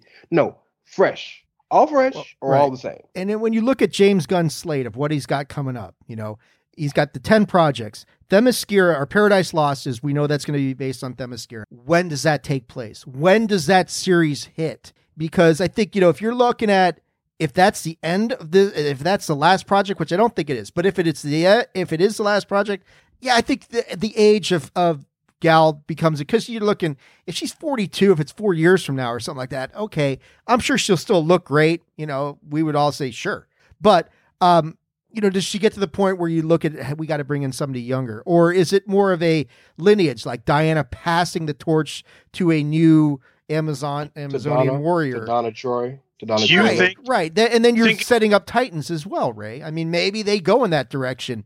In ten years, Gal will look just as great as she does Absolutely, now. absolutely. She, she's, she's new Sophia Loren. here's what here's what I would do. I would, if I want to keep Gal, I would continue with nobody's the same. We got a new list.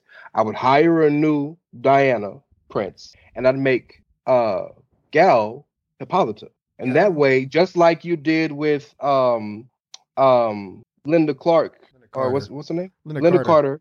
and Asteria, like let her have that cameo to to show respect for her not losing the role. They just start over.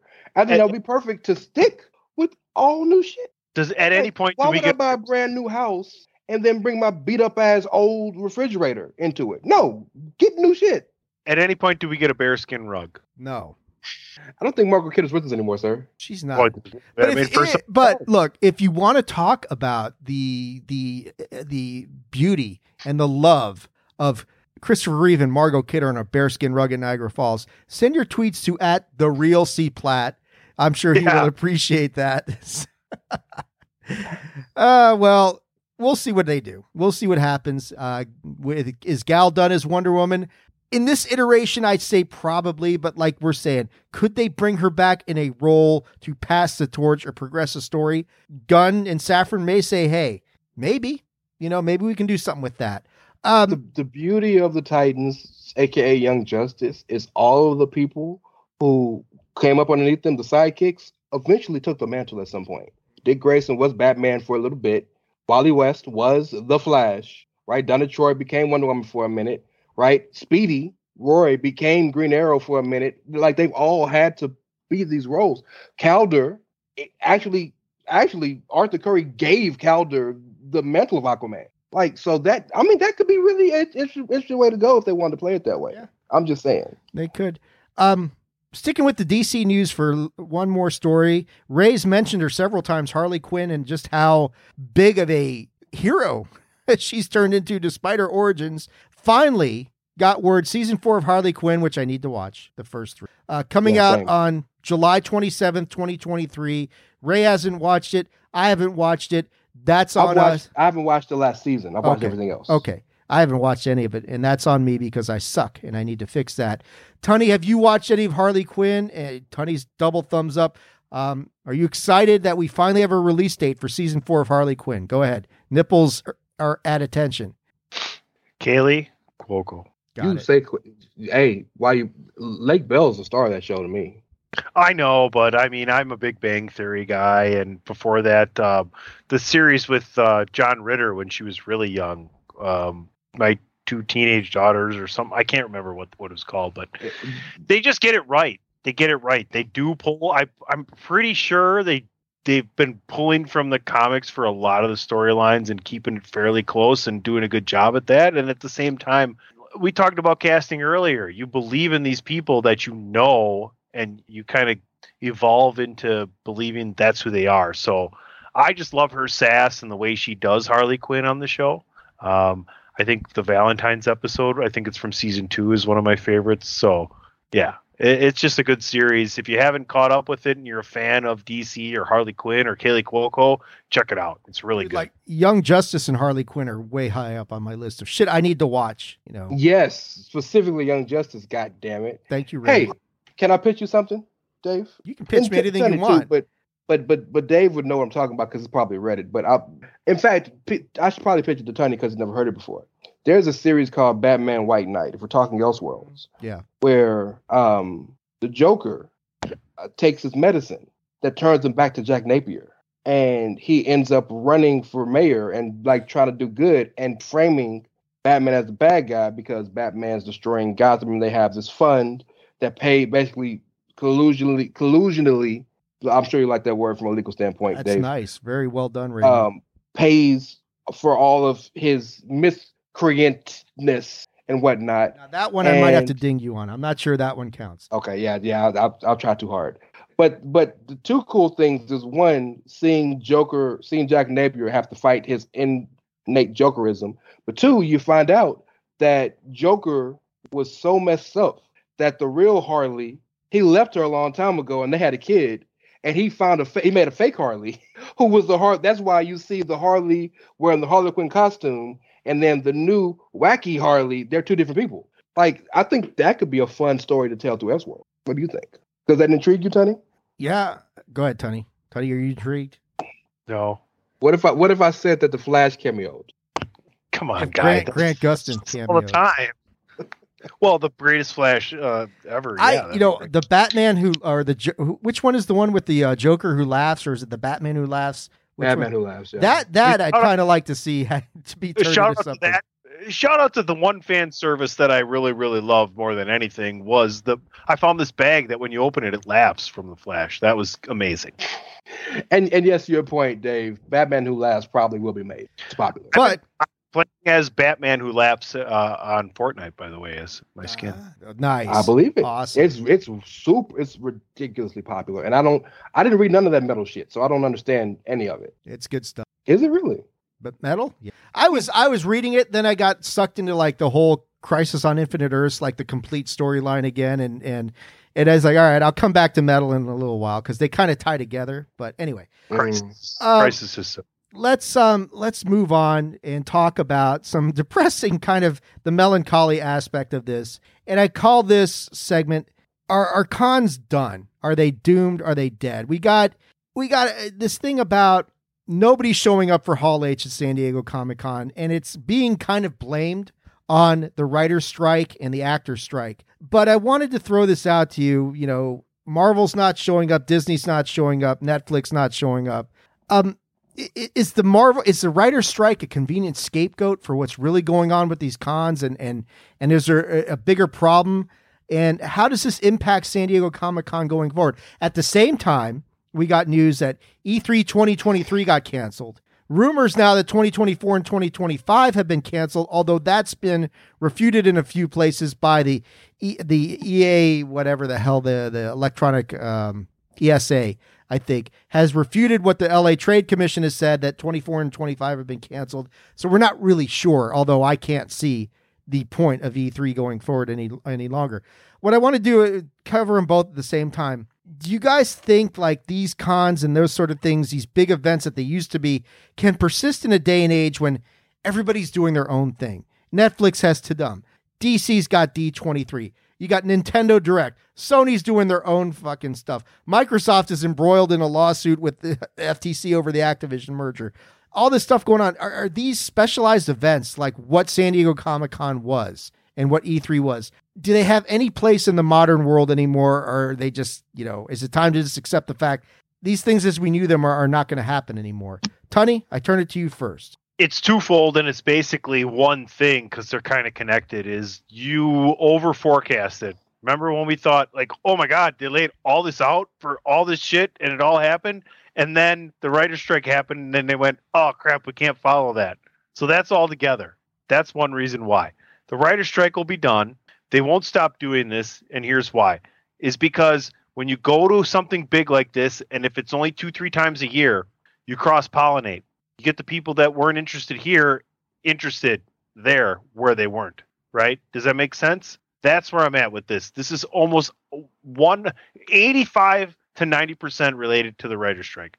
They don't want to keep shooting themselves in the foot on what they're telling people they're going to do because now they can't provide it and that that just looks bad. What about you got any thoughts on E3? I mean, is that is that just dead and buried and gone or we haven't had any since the pandemic. This is supposed to be the year of the big comeback. That is not happening. there that one's more likely i would say just because it's is a little more niche but i i don't know it's hard to say at some point you're going to be able to put it on at a scale for what it's wanted and that's what we're going to look at whether it's a scale back or a complete elimination we're kind of in between those two right now. Rey, your thoughts on the on this topic? Tony hit on a lot of the points I want to make. First off, think of the writer's strike affecting it is real because what can any of those places come and bring that hasn't already been brought? What can Marvel particularly come and tell us that hasn't already been told? There's nothing to tell because they've already told us the li- lineup, and so many of these shows and movies have been pushed back because of the writer's strike. So, like, what is there to come and do? What would be worth their time? You know, What are they going to come and announce delays? Hey, all right, so we don't have stuff for you, but we want to tell you about the new stuff that we told you about. We're going to push it back a little bit. Boo. Exactly. And I love I love I love the the point you made about being overstretched. It's it's true because when you make a festival, you want to have too much stuff in case something falls through. Well, everything fell through, unfortunately. Um, also going more towards the E3 point, I think the pandemic changed why we, we perceive so much stuff. Because the pandemic allowed us to realize we can do shit at home. And yes, Comic Con is different because it's a cosplay thing and physical. E3 isn't so much about the physical need to be there. It's more about the just us playing games, learning about games, and seeing new games. And- you can do that from home. I'll take it a step further. E3 is a trade convention. The general public can't go there. You've got to actually submit an application and be tied to the industry to even attend. Now, There you go. as somebody who's been there a few times, it's easy because I say I, I have a I have a video game blog. Oh, come on in. And they'll let you in. So easy.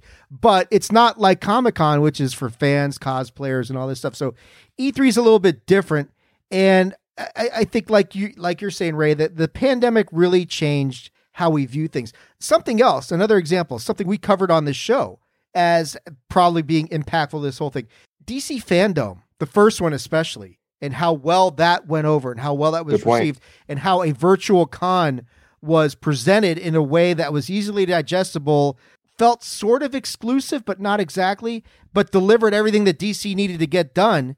And and it kind of changed the way I think a lot of us looked at well do I really need this Hall H experience if they're going to kind of give it to me like you're saying Rey and I don't have to go anywhere? I don't have to deal with crowds and everybody who you know a bunch of nerds who don't know how to use deodorant and all that sort of stuff at the Well, typical it- cons but go ahead Rey. to the to the same point, speak and I, I continue to always um, defer to Marvel because they are the kings of this shit. They have three of them. They have D three, they have Disney Investor Day, and for the shit that's on the the, the um their streamings, Disney Plus Day. So like you have all of these days where you're disseminating information to people about what's happening in different forms or fashions. Do you really need to go to Hall H every year? nope especially in the year when you last year they went and blew they blew the world up last year, and then boom, boom, boom, writer strike. Yeah, man. It, like unfortunately, it's just it's a victim of circumstance, dog. Do you think that maybe Marvel seen it coming with the writer strike, and they're like, "Well, we're going to get our big hurrah out here and set it, and you know, maybe we're I going to wouldn't. because they would not they would not have been able to do it this year, right? I But they were like, doubt it, dog. let's blow our load for a little bit and recover and let them nuts get full again, and we'll come back in twenty twenty five. You watch She Hulk. Kevin knows all. That's right. I mean, and, and talking, yeah, I think I think everything you guys say is accurate. And and the video game thing, I, the industry, the model has really changed. It's not like it was where you know, they didn't have Hall H per se, but you had the big three, right? Would always do their big conferences. Nintendo stopped doing that pre-pandemic with the Direct, so the model was already changing. Microsoft and Sony have kind of followed suit. You had what Ubisoft would come in would do something, Square Square Enix would do something. Um, the big the big publishers would do something. They're all doing their own things now. Uh, Patrick, in the Secret Invasion comics, they absolutely did. They were not. They were sleeper agents who did not even realize they were Skrulls. So in the comics, the ones who had memories did not even know they were Skrulls. They were just kind of inserted. That's that's pretty okay. That raises the stakes a little bit. We're not going to go back and talk about all that stuff because we already have. But uh, that's interesting to note. Yeah, like you, if you the memories are so strong that you don't realize you're a Skrull, that's a Well, mind basically fuck. the Eternals. That's a mind fuck. Best So That's that the would be specifically the guy with the beanie in the episode where he takes the memory and comes down like yellow sweater, I think, and he had one of the fake bags. That guy had no idea that he was a Skrull. He only knew. So maybe the people who take memories have no idea they're a Skrull. They actually just turn into that person and, and complete objectives under that circumstance. Maybe. But getting back to the topic of conversation, uh, which I think we've already kind of talked about, I think the yeah the pandemic, the industry, everything's changed. These cancellations are, I think, more so with E3 than San Diego Comic Con for sure. I, I, I don't I don't see E3 coming back for a variety of reasons. Just no reason for it. Um, San Diego Comic Con isn't going anywhere. Will Hall H ever return to the glory days? Next year. unless the writers unless the writer strike's still going on, right? Then maybe not so. The writer strike is just gonna end. They're gonna be like, hey, guess what? What's what's coming next? Ah, Hall H return but DC overtakes Marvel. Okay, well that's we're ten years away from Wah, Hall wah, H. wah, wah, wah. Speaking of Marvel, last thing we're going to talk about, 2030. yeah, twenty twenty seven. Hashtag 20 no wait 2037 oh we added 10 years um last thing i wanted to talk about i forget which one of you guys shared this but when i read it i'm like no thanks i think it might have been rey um rumors no maybe it's Tunney. maybe it's was it it had you? to be tight. Damn sure wasn't me. uh rumors that ben affleck may be coming back for a cameo as daredevil in deadpool 3 which i'm like oh god no and then the more i thought about it i was like well you know as long as we're not doing anything that impacts Charlie Cox as Daredevil in the MCU proper, and we're dealing with all this multiversal bullshit. All right, I guess Ben Affleck as Daredevil doesn't doesn't disgust me. Rey, are you gonna pop if you see Ben Affleck come out as Daredevil in Deadpool three?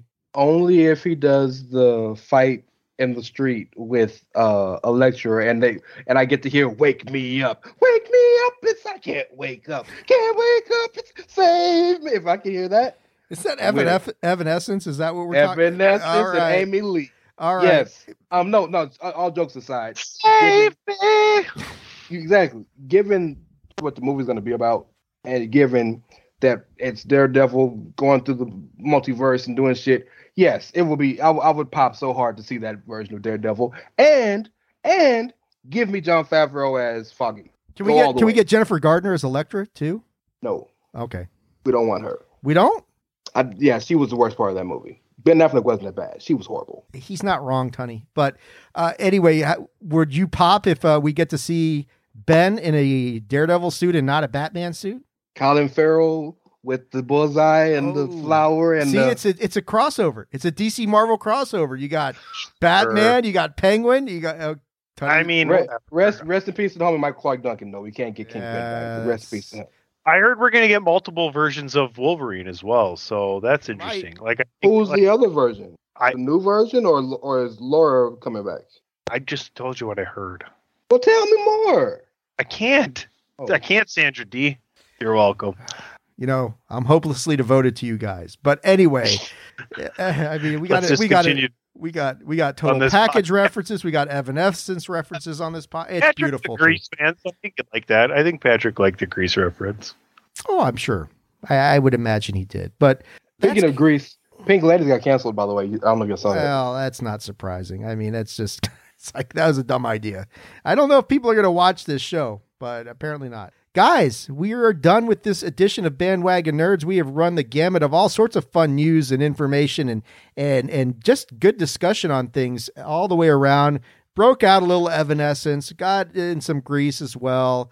Shout out and rest in peace to Olivia Newton-John, my biggest childhood crush. You know, Tunney's Yes, genuflect before the greatness of Danny Zuko or something like that. All right, before we let you guys out of here, Rey, thank you so much for being a part of the show again. Always good to have you here, brother, with your sultry voice, seducing women all over the place. Good to be home with the total package. Look at that. how can you resist that? I mean, that's that's I'm not. Boom.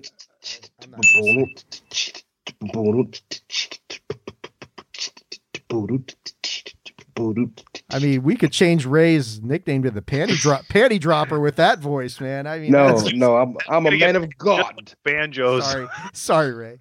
Rey, where can people check check you out on social Porno media? Boxing is banned.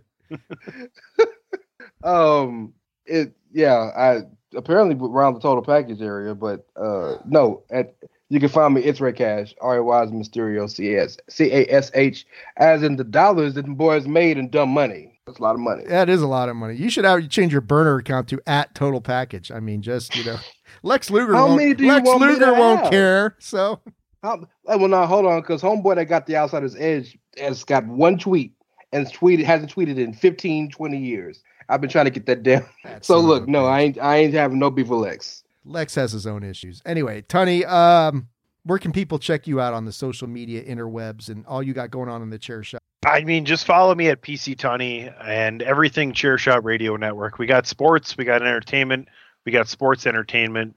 You know, something to tickle your fancy all over the place all week. We all need our fancies tickled. I, I mean, I don't think there's any dispute about that. Rey is, yeah, exactly. As for me, you can find me on Twitter at AttitudeAg. That is at AttitudeAGG. Facebook.com slash Attitude of Aggression. Of course, make sure you're checking out the official Twitter site of Bandwagon Nerds at Bandwagon Nerds. Elon, if you want to give us a blue check mark, give it to us. But of course, if we've said anything that has pissed you off and offended you on this show, you know what the re- deal is by now, right? Send your hate tweets to at it's me DPP. Why, Tunney? Yeah, because fuck that guy. Exactly. I mean, that is just the way it's done. I still like you, Dan. We all still love Dan, but It took forever to fucking put the ribs on the smoker yesterday, so I couldn't even hang out long enough to have any. all right, I'm sure there's a story there. That but damn Dan. damn, The Dan. braving Tunney of his ribs. Hashtag damn Dan. Hashtag cook the ribs faster, damn it. Anyway, that's going to do it for this ep- episode of Bandwagon Nerds, the 189th. Next week, we are 10 away from 200. Pat will still be riding water slides all day, every day next weekend. So we'll see him for episode 191. Until then, kids, get out of the basement, get some sun, question your parents. Are you guys Skrulls? And maybe they'll answer you. But until next week, you've been listening to Bandwagon Nerds right here on the Chairshot Radio Network, a part of the chairshot.com. You guys take care. I need my ribs on time.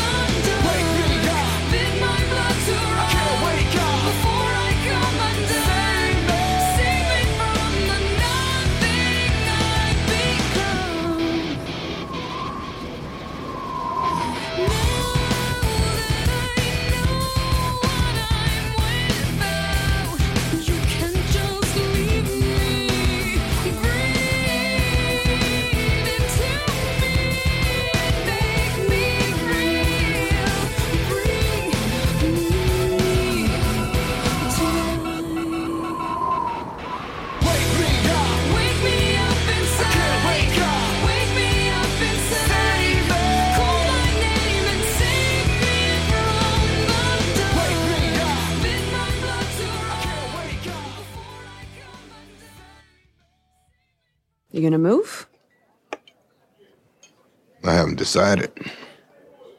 See, that's what I'm worried about. The Fury I knew was always three steps ahead. If I remember correctly, you called me. Upon Talos's request. Your lack of contact over the past few years sent a pretty clear message. Meaning?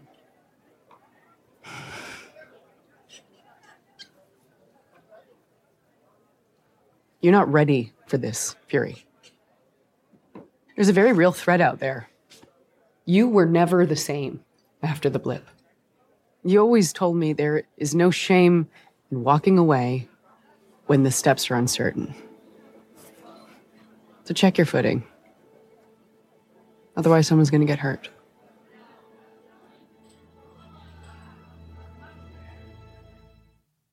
When you need mealtime inspiration, it's worth shopping Kroger, where you'll find over 30,000 mouthwatering choices that excite your inner foodie. And no matter what tasty choice you make, you'll enjoy our everyday low prices, plus extra ways to save, like digital coupons worth over $600 each week. You can also save up to $1 off per gallon at the pump with fuel points. More savings and more inspiring flavors make shopping Kroger worth it every time. Kroger, fresh for everyone. Fuel restrictions apply. Save big on your Memorial Day barbecue, all in the Kroger app. Get three pound rolls of juicy 80% lean ground beef for $3.49 a pound with a digital coupon. Then get select varieties of flavorful Powerade, Body Armor Super Drink, or Arizona tea for 77 cents each, all with your card. Shop these deals at your local Kroger today, or tap the screen now to download the Kroger app to save big today. Kroger, fresh for everyone. Prices and product availability subject to change. Restrictions apply. See site for details.